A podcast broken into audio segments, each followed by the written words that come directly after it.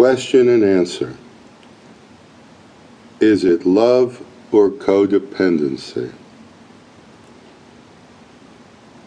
A conditional I-it relationship requires keeping score to see if we are giving more love than if we are receiving, or if we are receiving more love than we are giving, says philosopher Martin Buber.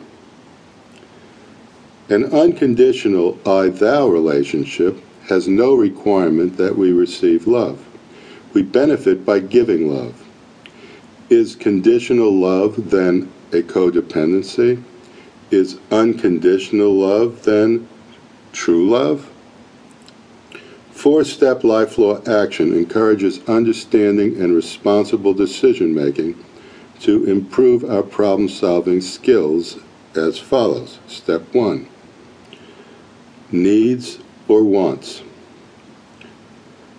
Will we take the positive approach, the life approach, listen for needs and consider thoughtful action?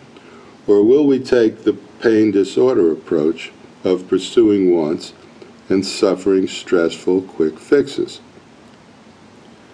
By pursuing a healthy relationship with one who loves us unconditionally, we can be healed of our codependence for good. This is an interesting concept I found while web surfing codependency tests.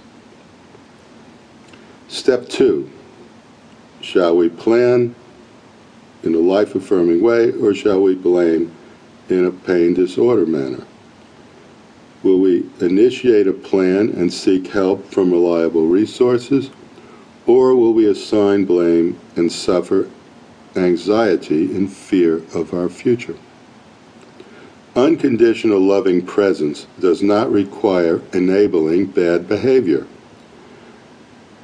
but does contribute to meeting responsibilities to one another as human beings, relying upon our interconnected social systems for our survival needs.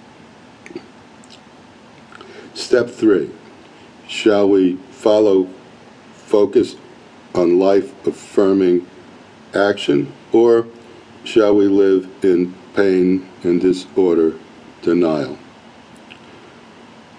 Focus on plan and avoid harmful consequences, or insist on denial and suffer guilt, fearing the past.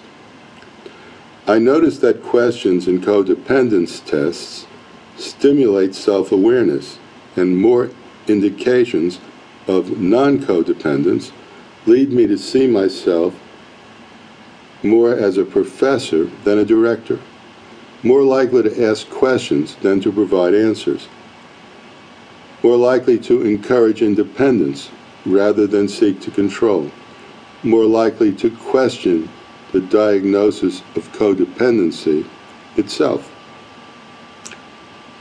Which brings us to step four.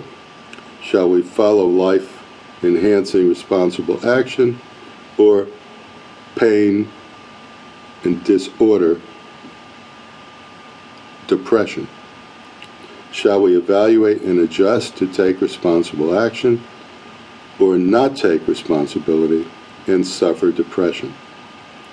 As with other areas in life, a responsible action approach requires continually collecting information, evaluating that information, and making the best decision we can because that is the best that we can do. A depression approach allows emotion to cloud our judgment, leading us into a victim blame game. By observing our behavior, we determine if we are taking responsible action or suffering depression.